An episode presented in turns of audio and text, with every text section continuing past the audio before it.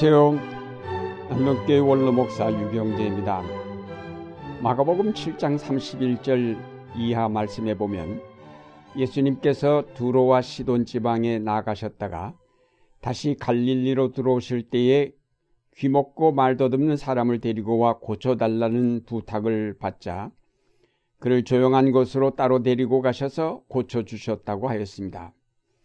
그를 고쳐주신 다음 이 일을 아무에게도 말하지 말라고 명하셨지만 그들은 나가서 더욱 널리 이 일을 퍼뜨렸다고 하였습니다.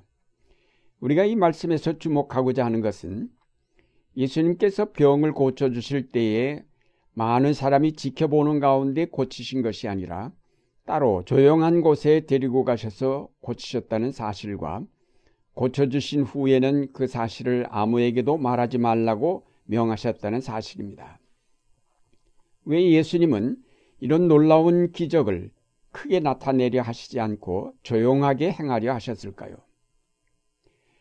예수님의 사역을 전체적으로 볼 때 크게 떠들고 널리 알리도록 하기보다는 조용히 가만히 이루셨습니다. 하나님의 아들이신 예수 그리스도께서 이 땅에 오셔서 온 인류를 구원하고자 십자가를 지셨다는 사실은 단 한 번의 역사적 사건이며 온 세계가 놀랄 큰 사건이었음에도 그것은 비밀스럽게 일어났고 일반 역사책에는 거의 기록되지 않았거나 아주 적은 분량으로만 취급되었습니다. 예수님의 탄생을 보아도 아주 작은 마을 베들레헴 어떤 마국간에서 태어나셨고 그 사실은 베들레헴 들에서 양을 치던 목자들에게만 전해졌을 뿐입니다. 예수님은 그 이후 이집트에 피난 가셨다가 갈릴리 한 마을인 나사렛에 가셔서 조용하게 30년을 지나셨습니다. 사람들은 하나님의 아들이 이 땅에 와 계신 줄 전혀 모른 채 무심히 살았습니다. 그러다가 30년 지난 어느 날 예수님은 요단강에 나타나셔서 세례자 요한에게 세례를 받으시고 광야로 나가셨다가 갈릴리로 오셔서 회당에서 가르치시기도 하고 병자들을 고쳐주기도 하셨습니다. 그때 비로소 소문이 갈릴리와 온 유다 지역에 널리 퍼지기 시작하였습니다. 그러나 그때에도 널리 퍼진 소문은 메시아에 대한 것이 아닌 그저 한 기인에 관한 소문에 불과했습니다. 특히 종교 지도자들과는 사사건건 충돌하셨고 결국 그들은 하나님의 아들에 대한 존경과 신뢰 대신 그를 십자가에다 못 박는 처형으로 그를 대하였습니다. 예수님은 십자가에 달려 죽으셨다가 사흘 만에 다시 살아나셨습니다. 그러나 예수님은 부활하신 후에 그 사실을 제자들에게만 알리셨고 그를 십자가에 못 박은 사람들에게는 자신을 나타내시지 않았습니다. 예수님은 부활하신 후 40일간 지상에 더 계셨지만 자신의 십자가와 부활의 큰 뜻을 자세하게 제자들에게 가르치지도 아니하셨고 널리 선전도 하시지 않은 채 승천하셨습니다. 승천 사건도 제자들만 모았지 다른 사람들에게는 감추어진 사건입니다.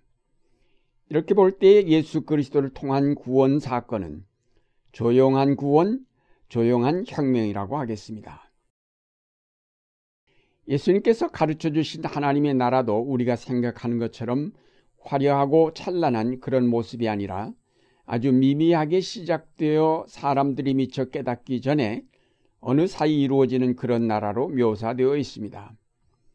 마가복음 4장에 나타난 천국 비유 중 스스로 자라나는 씨의 비유를 보면 어떤 사람이 씨를 뿌렸는데 밤에 자고 낮에 깨고 하는 동안에 그 씨에서 싹이 나고 자라지만 그 사람은 어떻게 그렇게 되는지를 알지 못한다고 하였습니다. 하나님의 나라는 작은 겨자씨처럼 사람 눈에 잘 보이지도 않게 시작되어서 사람들이 알지 못하는 사이에 큰 나무로 자라나는 것과 같다고 하였습니다. 하나님의 나라는 이렇게 작고 보잘 것 없는 것 같지만 그러나 그 속에 놀라운 힘이 간직되어 스스로 자라 꽃이 피고 열매를 맺는다고 하였습니다. 이 하나님의 나라는 요란하지 않고 눈에 띄게 화려하지 않으며 모든 사람의 주목을 끌 만큼 뛰어나지도 않습니다. 그럼에도 그 나라는 잘하며 사람들을 구원하는 큰 능력을 그 속에 지녔습니다. 그것은 하나님의 아들이신 예수 그리스도께서 사탄을 정복하셨기 때문에 가능하게 되었습니다. 눈에 보이지 않게 이 세상을 죽음으로 몰아넣던 사탄을 예수 그리스도께서 정복하심으로 이 세상은 생명을 향하여 변화되기 시작하였습니다. 그러나 그 변화는 천천히 그리고 조용히 이루어지고 있습니다. 거대한 지구가 돌아가지만 사람들이 느끼지 못하는 것처럼 아주 거대한 하나님의 나라가 이루어지고 있지만 사람들은 별로 느끼지 못하고 있습니다. 오늘날 한국 기독교가 성장하면서 크게 부각되었지만 그것은 사실상 그렇게 바람직한 일이 아니었습니다. 기독교는 언제나 알게 모르게 은근히 스며들어가는 종교여야 하는데 그렇지 않고 두드러지게 나타날 때 그 교회들은 타락하기 시작하고 또한 사람들의 질시와 반대와 박해를 받게 됩니다. 교회가 크게 성장할 때 교회는 스스로의 거대함에 도취되어 교만에 빠지게 됩니다. 한국교회는 60년대 이후 크게 성장하면서 여의도 광장에 반복하여 모인 거대한 집회를 통해 그 힘을 과시하였고 그 막강한 영향력을 정치, 경제, 사회 모든 분야에서 발휘하였습니다. 서슬이 벌었던 군사정권도 교회를 함부로 대하지 못할 만큼 그 세력은 컸고 대단하였습니다. 그리고 마침내 장로 대통령을 두 번이나 세웠지만 그것은 교회 몰락의 시작이 되었습니다. 하나님의 나라 확장은 멈추었고 우리 사회 전체가 속으로 골마갔습니다. 한국교회는 그동안 너무 튀었고 너무 요란하였습니다. 너무 커져서 교만하여졌고 이 사회에 대하여 겸손하지 못하였습니다. 낮아져서 봉사하며 섬기는 교회가 되었어야 하는데 한국교회는 높아져서 어깨를 으쓱거리며 설쳐대는 섬김받는 교회가 되었습니다. 그러자 사람들은 이런 교회를 못마땅하게 생각하며 외면하면서 떠나갔습니다. 열왕기상 19장에 보면 엘리야의 얘기가 나옵니다. 엘리야는 갈멜 산상에서 바알과 아세라 우상을 섬기는 선지자들 850명과 대결하여 이기고 저들을 다 죽인 다음 그리고 3년 동안 내리지 않던 비가 오도록 기도하였습니다. 그야말로 큰 사건들을 혼자 잘 감당했습니다. 그러나 그 이후 아 왕의 왕후 이세벨에게 쫓겨 호랩산에 들어가 낙담한 채 하나님께 죽기를 간과했습니다.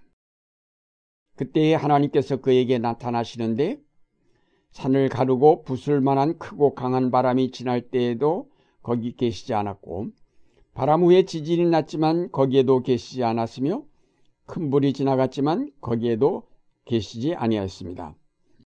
그 모든 것들이 지나간 후 아주 가늘고 작은 소리가 들려왔습니다. 하나님은 그 소리 가운데서 엘리야에게 오셨습니다. 이 얘기는 아주 상징적입니다. 큰 바람과 지진과 불과 같은 요란하고 거대한 것들 속에서 하나님이 나타나시는 것이 아니라 아주 작은 목소리 가운데 오신다는 사실은 오늘 우리 한국교회가 깊이 새겨들어야 할 교훈입니다.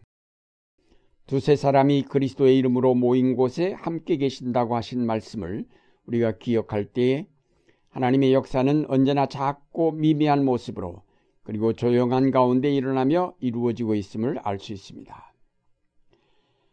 사랑하는 여러분, 우리는 그동안 너무 큰 일들에만 몰두하였고 정신을 빼앗겨 왔습니다. 이제는 정신을 차리고 진정으로 하나님이 기뻐하시는 일이 무엇인지 살펴서 그 일을 겸손하게 조용히 행하여야 하겠습니다. 남이 알든 모르든 상관치 말고 묵묵히 주어진 봉사의 자리에서 일할 때 하나님은 그를 기뻐하시며 그에게 칭찬과 영광을 주실 것입니다. 조용한 가운데 이루어지는 하나님의 큰 구원의 역사를 기억하면서 요란하지 않으면서도 끈기 있게 겸손한 신앙을 이어가시는 여러분의 생활이 되시기를 바랍니다.